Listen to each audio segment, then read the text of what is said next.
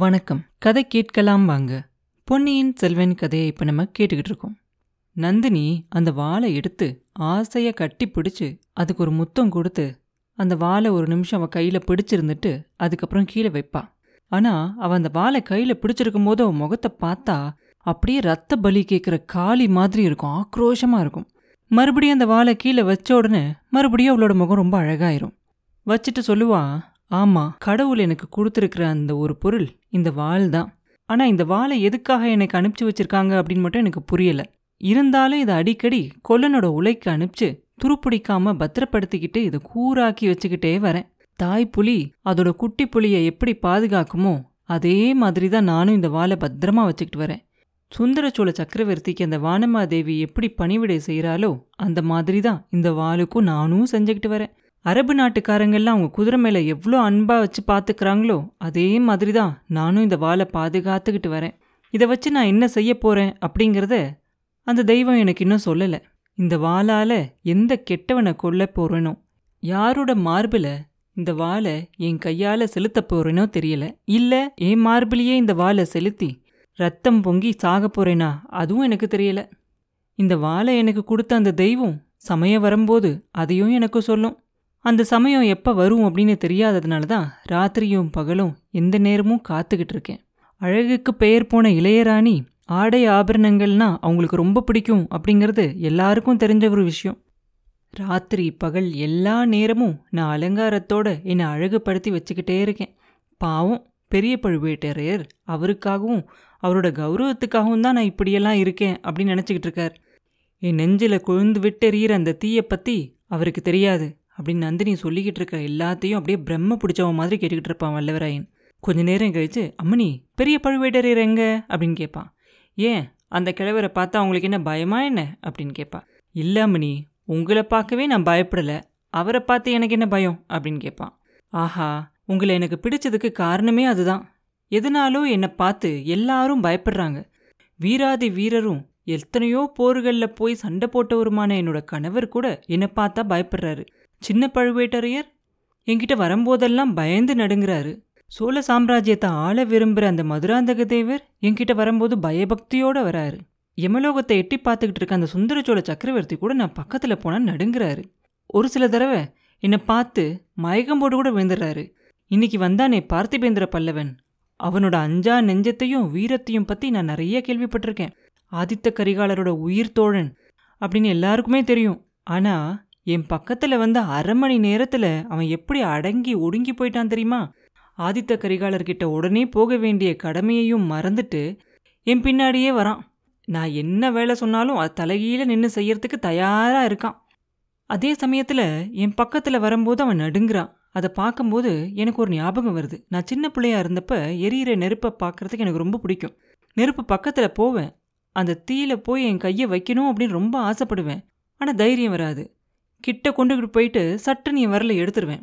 அதே மாதிரி எத்தனையோ தடவை நான் செஞ்சுருக்கேன். பார்த்திபேந்திரனும் என் பக்கத்தில் வரதும் பயந்து விலகி போகிறதையும் பார்க்கும்போது அந்த பழைய ஞாபகம் எனக்கு வந்துச்சு. பல்லவன் மட்டும் என்ன, நீங்கள் யாரோட தூதராக ஓலை எடுத்துக்கிட்டு வந்தீங்களோ காஞ்சியிலேருந்து, அந்த ஆதித்த கரிகாலரும் அப்படி தான். நாங்கள் குழந்தையா இருந்த நாள்லேருந்து அவருக்கு என் மேலே அளவில்லாத பிரியம், கூடவே ஒரு பயம். அதனால என் வாழ்க்கை எப்படியெல்லாம் மாறிடுச்சு. ஐயா, உங்கள் எஜமானரை நீங்கள் மறுபடியும் பார்க்கும்போது எனக்காக ஒரு செய்தி சொல்கிறீங்களா? இது வரைக்கும் நடந்ததெல்லாம் மறந்துட சொல்லுங்கள். இப்போ நான் அவரோட பாட்டி ஸ்தானத்தில் இருக்கேன். அதனால என்கிட்ட பயமில்லாமல் பேசலாம் அப்படிங்கிறத மட்டும் அவர்கிட்ட சொல்லிடுங்க அப்படின்பா. உடனே வந்தியத்தேவன், தேவி, நான் உயிரோடு திரும்பி போய் ஆதித்த கரிகாலரை பார்ப்பேனா அப்படிங்கிறதே நிச்சயம் இல்லை. அப்படி பார்த்தா அவர்கிட்ட நான் சொல்கிறதுக்கு எத்தனையோ விஷயங்கள் இருக்குது. அதனால நீங்கள் சொன்ன இந்த விஷயத்த கண்டிப்பாக சொல்லுவேன் அப்படின்னு என்னால் சொல்ல முடியாது. தயவு செஞ்சு என்னை மன்னிக்கணும் அப்படின்பான். ஆமாம் ஆமாம், நான் பார்த்ததுலேயே இது வரைக்கும் நீங்கள் ஒருத்தர் தான் தைரியசாலி. மனசில் உள்ளதை ஒழிக்காமல் பேசுகிறீங்க. அதனால தான் உங்களை எனக்கு ரொம்ப பிடிச்சிருக்கு. வானர் குலத்து வீரரே, நான் நிறையா பேரை பார்த்தது கிடையாது.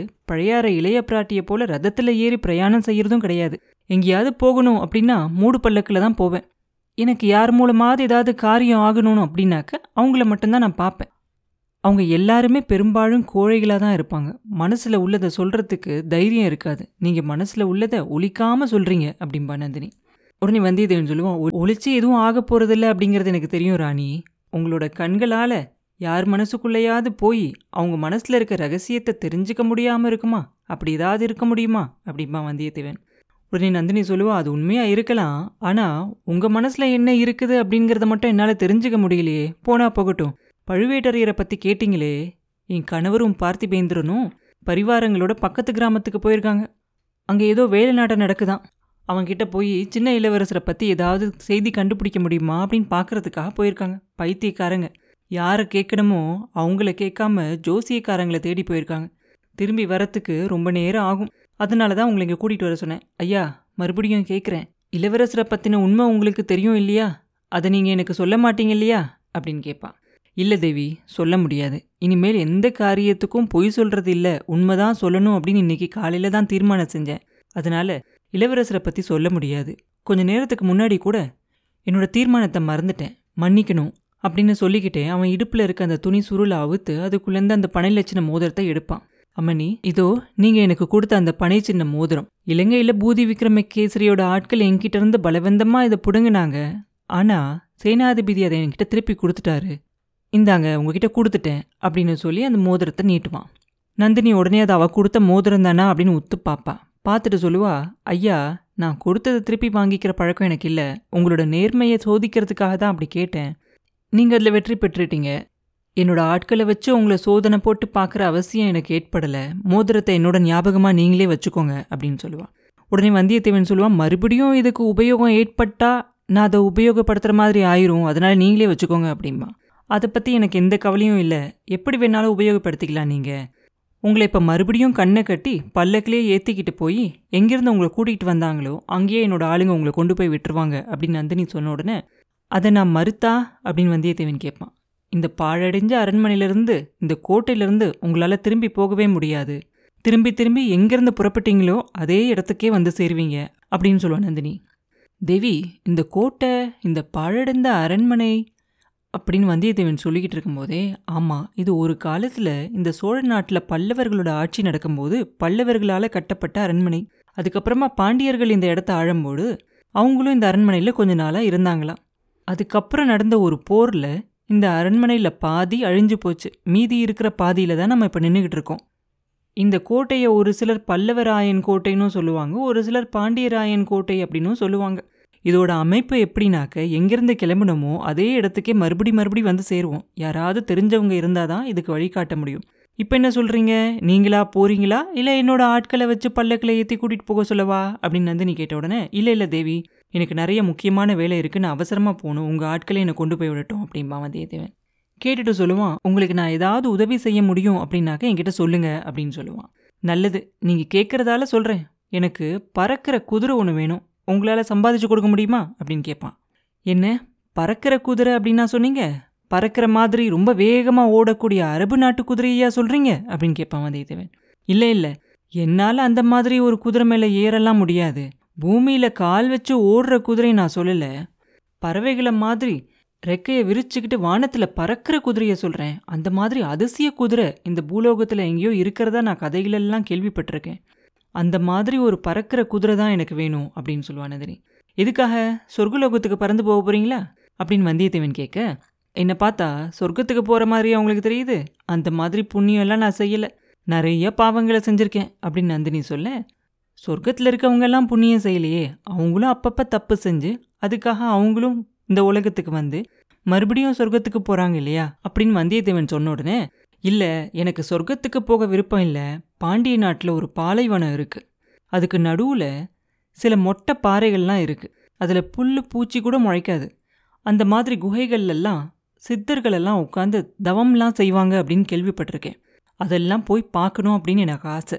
பறக்கிற குதிரை மட்டும் கிடைச்சா நான் அந்த பாலைவனத்துக்கு போவேன், அதுக்கப்புறம் அங்கேருந்து இலங்கை தீவுக்கு போவேன். இலங்கையில் வானத்தை தொடுற மாதிரி மலைகளும் அந்த மலைகளில் உயர்ந்த மரங்களும் அடர்த்தியான காடுகளும் இருக்காமல, இந்த சோழ நாட்டில் பார்க்குற எருமை மந்த மாதிரி இலங்கை காடுகளில் யானையெல்லாம் மந்த மந்தையாக தெரியுமாம்ல, அதையெல்லாம் பார்ப்பேன். அதுக்கப்புறம் இந்த உலகத்தில் வானத்தை தொடுற அளவுக்கு அவ்வளோ பெரிய மலைகளெல்லாம் இருக்கான், அதெல்லாம் பனிக்கட்டியால் மூடப்பட்டிருக்குமா, அந்த மாதிரி சிகரங்களெல்லாம் போய் பார்ப்பேன். இந்த பாண்டிய நாட்டில் இருக்க பாலைவனத்தை மாதிரி பத்து மடங்கு பெரிய பெரிய பாலைவனங்கள்லாம் இருக்கான். அதெல்லாம் பகல் நேரத்தில் அப்படியே சுட்டெரிக்கிற மாதிரி இருக்குமா. அங்கெல்லாம் போய் பார்ப்பேன். அதுக்கப்புறம் அதையும் தாண்டி போய் கடும் குளிரால கடல் நீர் அப்படியே உறைஞ்சு போய் கெட்டிப்பட்டு இருக்குமா. அந்த இடங்களுக்கெல்லாம் போகணும். பறக்கிற குதிரை மேலே ஏறி இந்த இடங்களெல்லாம் நான் பார்க்க விரும்புகிறேன் அப்படின்னு நந்தினி சொன்ன உடனே, தேவி, என்னால் அந்த மாதிரி பறக்கிற குதிரையெல்லாம் உங்களுக்காக கொண்டு வந்து தர முடியாது. ஆனால் நீங்கள் சொன்ன ஒரு சில இடங்களுக்கு சுலபமாக போகிற வழி எப்படி அப்படின்னு மட்டும் சொல்ல முடியும். ஒரு நல்ல படகுல ஏறினா அரை நாள்லேயே இலங்கைக்கு போகலாம். கப்பல் ஏறி போனா அப்படின்னு நம்ம சொல்லிக்கிட்டு இருக்கும்போதே, ஐயா, அந்த வழி எனக்கு தெரியாத வழி இல்லை. ஆனால் எனக்கு கடலை பார்த்தாலே பயம். கப்பலில் ஏறுறதுன்னா அதோட பயம். நதியில் ஒரு படகுல போனாலே படகு அசைஞ்சாலே எனக்கு ரொம்ப பயம். அதனால உங்களோட யோசனை எனக்கு சரிப்பட்டு வராது அப்படின்னு சொல்லிட்டு நந்தினி அங்கேருந்து எழுந்திரிப்பா. தேவி, நீங்கள் என்கிட்ட வேறு எதுவும் சொல்ல வேண்டியது இல்லையா அப்படின்னு கேட்பான். இல்லை, ஆனால் நீங்கள் தான் ஏதோ சொல்ல விரும்புகிற மாதிரி தெரியுது, என்னன்னு சொல்லுங்கள் அப்படின்னு நந்தினி கேட்க, ஒரு கேள்வி மட்டும் உங்களை கேட்கணும், அதுக்கு மட்டும் பதில் சொல்லுங்கள். கொஞ்ச நாளைக்கு முன்னாடி நீங்கள் இலங்கைக்கு வந்திருந்தீங்களா? அனுராதபுரத்தோட வீதிகளில் இருட்டில் நிழல் மாதிரி நின்றுக்கிட்டு இருந்தீங்களா அப்படின்னு கேட்பான். இல்லவே இல்லை. பழுவேட்டரையரோட அரண்மனையும் அவரோட காவலியும் தாண்டி நான் ஒரு நாளும் வெளியில் போனதே இல்லை. உங்களுக்கே இந்த மாதிரி ஒரு சந்தேகம் வந்துச்சு அப்படின்னு கேட்பான் நந்தினி. அம்மணி, இலங்கையில் கொஞ்ச நாளைக்கு முன்னாடி உங்களை நான் பார்த்தேன். இல்லை, உங்களை மாதிரியே ஒரு மாய உருவத்தை பார்த்தேன். பறக்கும் குதிரைன்னெலாம் சொல்கிறீங்களே, ஒருவேளை உண்மையிலேயே அந்த மாதிரி ஒரு குதிரை உங்ககிட்ட இருந்துச்சுன்னா அதில் ஏறி அங்கே வந்தீங்களோ அப்படின்னு நினைக்கிறேன். ஆனால் இப்போ மாதிரி ஆடை ஆபரணங்கள்லாம் நீங்கள் போட்டு அலங்காரம்லாம் பண்ணியிருக்கல. சாதாரண ஒரு சேலை மட்டும் கட்டியிருந்தீங்க. தலைமுடியெல்லாம் அப்படியே விரிச்சு போட்டிருந்தீங்க. அந்த பெண் நீங்கள் இல்லையா அப்படின்னு வந்தியத்தேவன் கேட்பான். இல்லை, நான் இல்லை ஐயா. நீங்கள் சொல்கிற அந்த பெண் வாய் திறந்து ஏதாவது பேசினாங்களா அப்படின்னு நந்தினி கேட்பான். இல்லை, ஜாடையால் தான் பேசினா. ஆனால் உங்களுக்கு மந்திரவாதியோட பழக்கம் இருக்கு இல்லையா, அதனால தான் அவங்களோட உருவம் மாதிரி அங்கே ஒரு உருவம் வந்துச்சு அப்படின்னு நான் நினச்சேன் அப்படின்னு அவன் சொல்ல, இல்லை இல்லை நானும் வரல, என்னோட உருவமும் அங்கே வரல அப்படின்னு நந்தினி சொல்ல, உங்களை மாதிரி உருவமுள்ள ஒரு பேச முடியாத பெண்ணாக தான் அவன் இருப்பா அப்படின்னு சொல்லுவான் வந்தியத்தேவன். நந்தினி உடனே ரொம்ப தூரத்தில் பார்த்துக்கிட்டு ஒரு பெருமூச்சு விட்டுட்டு சொல்லுவா, ஐயா, கொஞ்சம் நேரத்துக்கு முன்னாடி எனக்கு என்ன வேணும்னு கேட்டிங்க இல்லையா, நான் என்ன கேட்டாலும் செய்கிறேன்னு சொன்னீங்க இல்லையா, அப்படி நீங்கள் ஏதாவது நான் கேட்டதை செய்யணும் அப்படின்னு நினச்சிங்கன்னா நீங்கள் அடுத்த தடவை அந்த பெண்ணை பார்க்கும்போது மறக்காமல் அவங்கள என்கிட்ட கூட்டிகிட்டு வருவீங்களா? அப்படி அது செய்ய முடியலை அப்படின்னா என்னையாவது அந்த பெண்ணுக்கிட்ட கூட்டிகிட்டு போவீங்களா அப்படின்னு கேட்பா நந்தினி. அதுக்கப்புறம் இன்னொரு அரை மணி நேரத்துலலாம் வந்தியத்தேவன் அந்த முள்ளையாற்றங்கரைக்கு கொண்டு வந்து விட்டுருவாங்க. பக்கத்துலேயே அவங்க குதிரையும் நிற்கும். கொண்டு வந்து விட்டவங்களாம் எங்கே போனாங்கன்னே தெரியாது. மாயமாக ஒரு நிமிஷத்தில் மறைஞ்சு போயிடுவாங்க. அந்த தேவராலும் நிற்க மாட்டான். முள்ளையாற்றங்கரையோரமாகவே இந்த வந்தியத்தேவன் அவன் குதிரையை ஓட்டிக்கிட்டு எல்லாத்தையும் யோசிச்சுக்கிட்டே வருவான். ஆனால் முதல் தடவை தஞ்சாவூரில் நந்தினியை பார்க்கும்போது அவனுக்கு ஏற்பட்ட அருவறுப்பு அப்போ ஏற்படாது. இப்போ அவனுக்கு வந்து அவன் மனசில் ஏதோ ஒரு தாங்க முடியாத ஒரு துயரமான ஒரு செய்தி இருக்குது. அதனால தான் அவன் இப்படி இருக்கா. இவளோட நோக்கம் என்னவா இருக்கும்? இவன் என்ன செய்ய போகிறா? எதுக்காக இப்படியெல்லாம் செய்கிறா அப்படின்னு யோசிச்சுக்கிட்டே போவான். எது எப்படி இருந்தாலும் சரி, நாளைக்கு காலையில் நம்ம போய் குந்தவை தேவியை பார்த்து சொல்ல வேண்டிய விஷயத்தெல்லாம் சொல்லிடணும். அதுக்கப்புறம் இந்த மாதிரி ஆபத்தான வேலைகளெல்லாம் நம்ம ஒத்துக்கக்கூடாது அப்படின்னு நினச்சிக்கிட்டு அந்த குதிரையை ஓட்டிக்கிட்டே போகும்போது ராத்திரி நாலாம் ஜென்மம் ஆயிரும். சரி, கொஞ்ச நேரமாவது தூங்கிட்டு போகலாம் அப்படின்னு சொல்லி ஒரு மரத்தடியில் குதிரையை கட்டிட்டு அவனும் கீழே இறங்கி அது பக்கத்தில் படுத்து தூங்குவான். அப்புறம் என்ன நடந்துச்சு அப்படிங்கிறத அடுத்த பதிவில் பார்ப்போம். மீண்டும் உங்களை அடுத்த பதிவில் சந்திக்கும் வரை உங்களிடமிருந்து விடைபெறுவது உண்ணாமலே பாபு. நன்றி.